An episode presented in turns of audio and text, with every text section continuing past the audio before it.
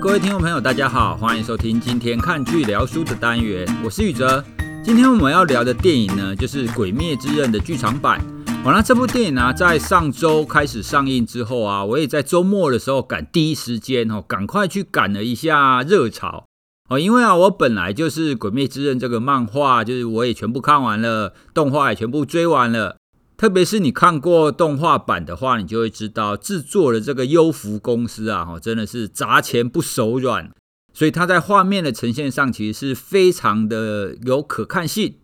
好，那看完之后啊，真的也觉得哇，它真的补足了很多漫画剧情上没有展现出来的一些细节，对于情感上张力也更强了。哦，那我在看的时候啊，周围也是满满的人啊，也的确听到不少的那种啜泣声哈，就是特别是到最后的精彩高潮的时候，大家就啜泣声要纷纷而来。那最后在播片尾曲的时候，大家还都不愿意离开，你知道吗？哦，那当时那个影城的工作人员啊，又跑进来说。没有彩蛋了，不用等，不用等，赶快离开哦！因为因为他们排很多场，排得很密集，然后每一场也几乎都客满了哈，所以他们希望就是看电影的人可以赶快离开，但是大家就为了他们听片尾曲啊，然后又沉浸在感动里面，就不想离开。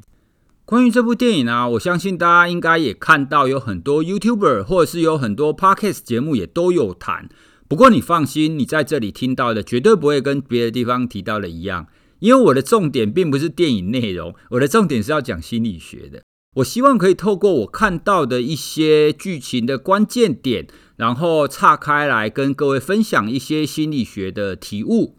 好，那我主要要谈的呢，就是聚焦在这部电影的主角炎柱炼狱杏寿郎身上。哎，等一下，大家可能有人要质疑我说：“哎，不对哦，《鬼灭之刃》的主角是炭治郎啊，怎么会是炎柱？”哎，拜托，我这一部剧场版，剧场版的主角怎么可能会是炭治郎？炭治郎，我看完之后啊，我的印象就是他在那边一直砍自己的头，跟一直流眼泪而已啊。这部电影的高潮呢，出现在后半段，就是他们已经打完了下弦一，然后上弦三突然出现的时候。好，那上弦三那个鬼啊，一窝座哦，他的名字实在很难念哦，所以我们后面啊，我们就直接称他为上弦三好了。这个上弦三呢，他出现以后，他本来是要把炭治郎杀掉嘛，结果就被炎柱阻挡啦。那他跟炎柱交手以后，他又发现，诶，这个男人蛮强的哦，因为他自己是一个非常希望自己不断变强的一个人哦，所以啊，他也就对炎柱起了这种惺惺相惜的感觉。然后他就跟炎柱说啊，哎，你也来变成鬼好了，因为你变成鬼就有无限的生命啊，无限的生命你就可以持续成长啊，就可以跟我一样啊，那不是很好吗？哦，所以赶快来变鬼吧，干嘛要当人类？人类的寿命那么短，又会死掉，当鬼可以无限复活，哎，超赞的。好，了那个时候炎柱说了一句话，我在看电影的时候就深深的打动了我的心。他说啊，衰老跟死亡才是人类这种生命短暂的生物之所以可爱的地方。好，那正因为有死亡，才会显得生命的珍贵。好，那这句话，你乍听之下，在表面上，你可能会觉得说，诶，怎么可能？人类这么容易受伤，然后会死掉，它到底有什么好的？那从古至今啊，也会发现有很多人，他都会想要追求，就是长一点的寿命，甚至像古时候秦始皇啊，他不是也要追求长生不老？那西方的一些炼金术士，他也希望可以透过提炼，可以去发现怎么样可以延长自己的寿命嘛。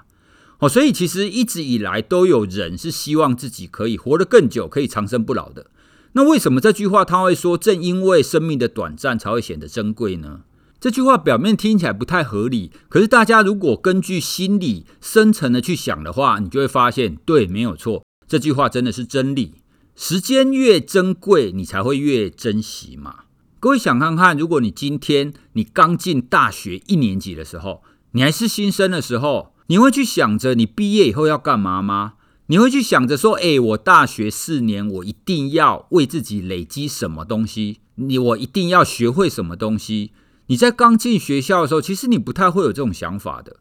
可是，一旦等到你快要毕业了，你就会开始去想说，哇，我这四年当中，我到底学了什么？我到底做了什么？哦，那个时候你就会开始觉得，诶，大学的时光快要结束了耶，我是不是要好好的珍惜？哦，所以啊，人就是这个样子，你你必须要面临到，你必须要感受到说，哇，已经快结束了，你才会开始对这个时光感到珍贵起来。有一个研究，他就是做类似的操弄，他找了一群大学生，然后这一群大学生呢，都是固定要在六个礼拜以后要毕业。好，换句话说，所有的人客观上离开要学校的时间都是一样的。然后他把它分成了三组。有其中一组呢，他就一用一些提示跟暗示的手法，让他们感受到，哎，我快要毕业了哦，所以他们会很明确的感受到这一点。那另外一组呢，就相反，他们就会感觉到，哎，我离毕业好像还很久嘛。好，那还有一组呢，就没有特别的提示。好，那这样子操作完之后呢，就让他们这些学生都回到自己本来的生活去。两个礼拜以后，然后再请他们填一些问卷。问他们说：“哎，你们这两个礼拜过得过得怎么样啊？你参加了什么活动啊？有什么感觉啊？你的幸福感啊，等等的。”结果啊，就发现那一些被暗示自己离毕业已经很近了那一群学生，他们回去之后啊，在这两个礼拜都会更积极的参加学校的活动，会更积极的跟自己的同学相处，而且呢，他们会对于自己参加学校的活动、跟同学相处。是一件幸福的事，是一件开心的事。好，那相反的那一些觉得毕业还很远的人，就没有这种感受。好了，所以这就是我们刚刚讲的，当你感受到时间很珍贵的时候，你就会格外的珍惜这一段时间嘛，你就会更愿意的在这段时间当中去投注，去活在当下，去享受你仅有的这一段时光。好，各位想看看，你回想一下，你在以前快要毕业的时候，你在快要毕业的剩下的一两个礼拜，你是不是也格外的珍惜最后的时光？因为你知道只剩下这段时间了，在过之后，你可能要很久很久才会再见到这一群人。所以这就跟刚刚我们所提的严柱他所说的那一句话，其实是不谋而合的。为什么生命的珍贵就在于它的短暂？因为我们需要感受到短暂这件事情，我们才会珍惜它。好，再跟各位分享一个例子，不晓得大家有没有听过一种叫做死亡体验？好，死亡体验呢，就是你可以去参与自己的葬礼，在那个过程当中，你就会参与到一般丧礼所会经历的那些过程。最后啊，你必须要实际躺进去一个棺材，然后旁边还会有你同组的成员帮你把棺木。封起来，然后还会假装敲钉子的声音哦，就是把棺木封起来。那你就必须要在棺木里面躺个十来分钟，躺个十来分钟以后呢，再打开。好，那各位，你可能会觉得说，诶，这样子的体验好诡异哦，超可怕的，谁要去做这种体验？我告诉各位，去参加过这种体验的人，当他离开以后，每一个人都大哭，大家都觉得。对自己的生命、对自己的生活有很明显的一个体悟，为什么呢？哦，大家想看看哦，你现在这样子用第三者的角度去思考，你可能会觉得说这个过程很可怕。但是如果你用一个中性的态度去参与的话，你一旦进入那个情境，你就真的会想到：哇，等到我生命结束的那一天，我的丧礼上，我期望我的家人怎么看待我的？我期望我的朋友怎么看待我的？那等到我到了生命的最后一天，我想要跟谁说什么话？哦，所以当你想到这件事情的时候，你就不知不觉的已经感受到生命的尽头。那当你感受到生命的尽头的时候，就会像我们刚刚所说的，它就是非常的珍贵。你现在的生活就是非常珍贵的。接下来在棺木当中躺个十来分钟，后醒过来。你真的会有复活的感觉，哦，那那一刻你就会去思考说，对，那我剩下来的人生，我剩下来的生命，或者是我应该要怎么看待我的生活？我是不是要把握时间去做更多我想做的事，而不要一天到晚都只是软烂在床上而已？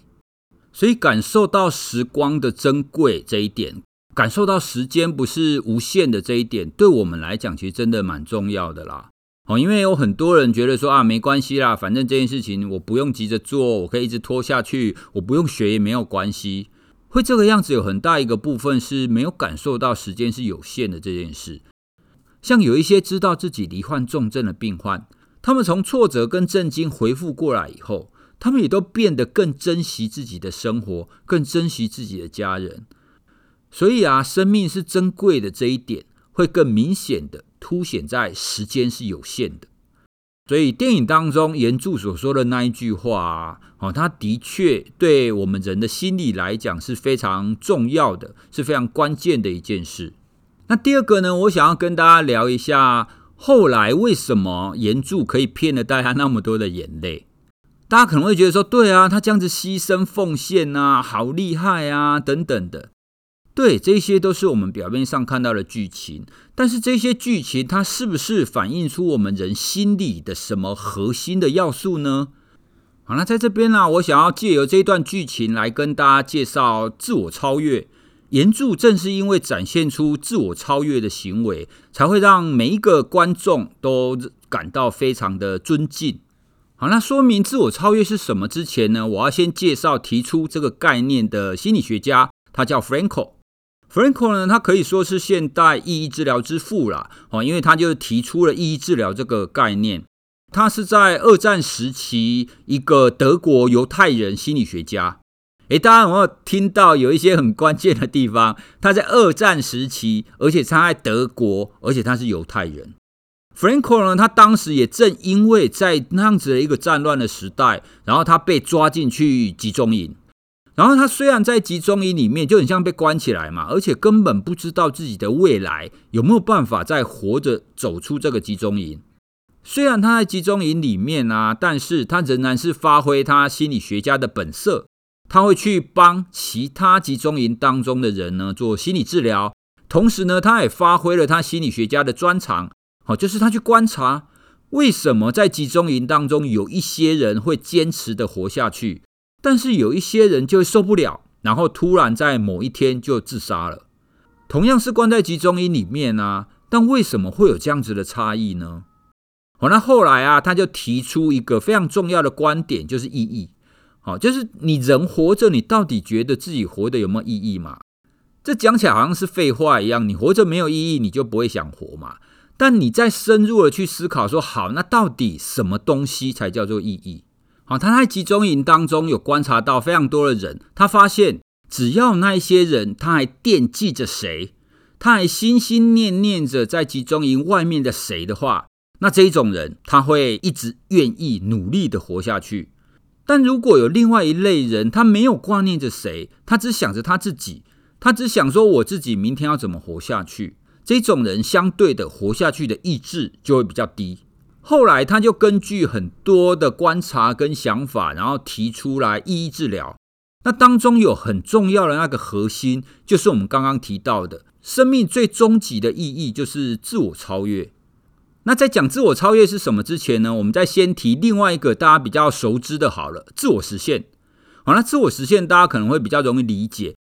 我要让我自己，然后学的更多，实现了更多的理想，比如说我要赚更多钱。我的公司要变得更大，等等的。那这一种呢，就想着我自己要变得更好，我自己要变得更怎么样？他把他自己生命的重点放在他自己这一个人身上。好，那相对的，我们刚刚讲的自我超越，指的就是他生命的重点并不是在他自己身上，而是在别人身上。好，讲这么多，现在我要回到电影当中来一下。不然大家可能会觉得说我讲心理学讲太多，我们稍微回到电影当中来，让大家知道哪一段是符合我们刚刚讲的。好，那原著他到最后不惜自己战死，也要继续的把那一场战斗完成。他说：“我要完成我自己的任务，我绝对不会让在场的所有人死掉。”诶，这一句话，大家听到这句话有没有想到我们刚刚讲的自我超越？他的重点并不在于他自己活下去。他的重点在于，在场的其他人都还活着，所以不管是列车上的人也好，或者是炭治郎跟善逸他们，都是他的重点都一直摆在他要让别人好好的。这就是我们刚刚讲的自我超越，这是一个非常难能可贵，对人类来讲啦，我们会觉得那个是非常难得的，因为人生物体毕竟是自私的嘛。可是你看到一旦有人展现出这种自我超越的时候，你会不知不觉的觉得他非常的感动。好，那像是我们有的时候我们在听一些故事啊，可能有一些父母亲那从小到大含辛茹苦的把小孩子抚养长大，然后那个小孩以后功成名就了等等的，那我们是不是都会觉得那个爸爸妈妈很伟大？好，他牺牲了自己的一切，然后来成就他的孩子。还有像几年前一个非常有名的陈树菊女士，哦，他自己本身是一个菜市场卖菜的。他也没有很有钱啊，可是他把自己卖菜所赚来的一点点的钱，一直存下来，然后把它捐出去，帮助比他更需要的那一些人。所以他在进行这件事情，大家都觉得哇，这个人实在是太感动了。因为一般我们会觉得说，会捐钱的人都是像那种非常有钱的郭台铭啊，哦那他们捐钱，但是这种连自己生活也没有很好的人。他愿意过着简朴的生活，然后过着帮助别人的生活，我们就会非常的尊敬，非常的崇拜，可以展现自我超越的人。哦，所以回到电影当中啊，当我们看到炎柱可以展现出自我超越的时候，你就会不知不觉的流眼泪啊，因为这是一件非常不容易做到的事。好了，那如果回到我们的生活上啊，什么叫做自我超越呢？你在思考你的工作的时候，你的第一个念头，你会认为你的工作是什么？你的工作是为了你自己赚钱吗？你的工作是为了让你自己成长吗？如果你在提到你的工作的时候，一刚开始所想到的都是你自己，那么这个工作对你来讲啦，可能就没有办法让你可以有那种自我超越的感觉。但如果相反的，你在提及你的工作的时候，你谈到的都是。我这个工作可以为别人带来什么？我这个工作可以为别人带来幸福。那么你在做的这件事情呢，就可以帮助你达到自我超越的那个地步。我之前曾经遇过有学生，他毕业以后啊，他就在做保险业务员。好，那有一次他就回来找我聊天。当时啊，其实我对保险业务员的观感没有很好啊，就是一种刻板印象，因为我就会觉得说啊，保险业务员就是到处去拉人家拉保险啊，为了要赚钱啊等等的，对不对？好啦，可是啊，那个学生回来，他在跟我谈的是，他看见有很多的人，因为自己其实家境没有那么好，所以自己没有去保险。一旦没有保险的情况底下，只要家庭成员当中有其中一个出了什么问题，那整个家庭都会被拖垮，所以他觉得，即使是收入不好的人，也应该要有最基本的保险，这样才可以帮助他们，就是在后续的一个生活当中，不会因为有一点点的变故，就整个被拖垮嘛。哦，所以他认为自己担任保险业务员是在帮助别人，特别是在帮助那些弱势，要让他们知道说保险对他们的功能是什么。我当时听到这个的时候啊，其实我非常的感动，诶。因为一来，其实他告诉我一些我所不懂的地方；二来，他也的确认为他的工作是有意义的，而且我也同意他的工作是有意义的。因为真的真的是这个样子嘛。所以这个例子就是跟大家分享，我一刚开始所认为的保险业务员的工作哦，原来他他就只是单纯赚钱养活自己嘛。但如果他知道，或者是他体会到这个工作是可以为了别人，是可以对别人有帮助的时候。那么他工作起来的态度，工作起来的热情就会截然的不同，因为他了解工作的意义是什么。好，那接下来我要稍微聊一下电影当中就是跟炎柱战斗的这个上弦三的这个鬼。不过我要谈上弦三这个鬼的内容，它会在剧场版以外哦，所以各位你如果是还没看完整部漫画的话，下面会爆雷哦，所以你可能就要跳过这一段，不要听。在剧场版当中，我们可以发现上弦三这个鬼对于自己的活着的意义就是不断的变强，甚至在漫画剧情当中啊，他也非常想要去挑战上弦二跟上弦一嘛，他他就会觉得说啊，我要不断的变强，然后我要比前面两个要更强，他要成为最强的那一个。他活着的核心，诶，其实他是鬼，他叫活着嘛。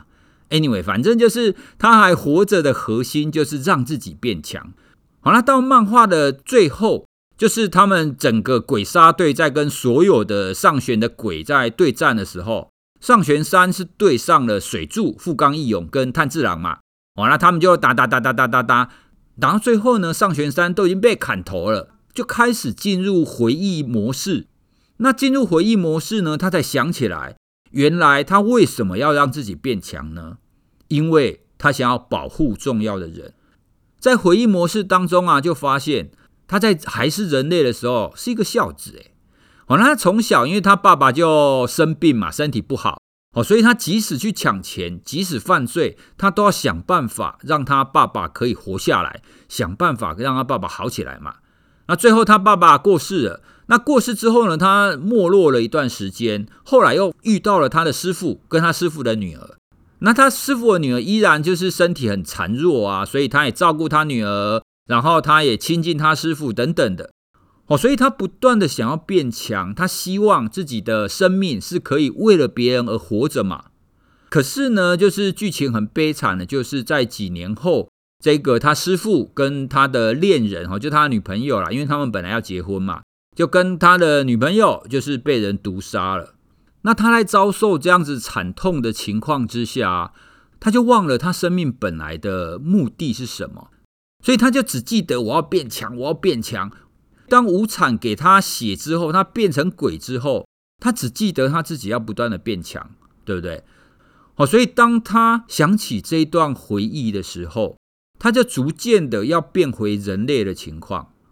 哦，所以当他在明白这一点，那明白他哦，原来他的生命的意义其实不是这个，不是不断变强的这件事的时候，他都觉得他当鬼无限制的活下去是没有意义的，他不需要这个样子。他的回忆啊，就停留在最后，就是他的女朋友，然后就跟他说：“谢谢你，你做的已经够了。”他的重点是那一段时光，是那一些人，而不是变强的自己，变强的现在。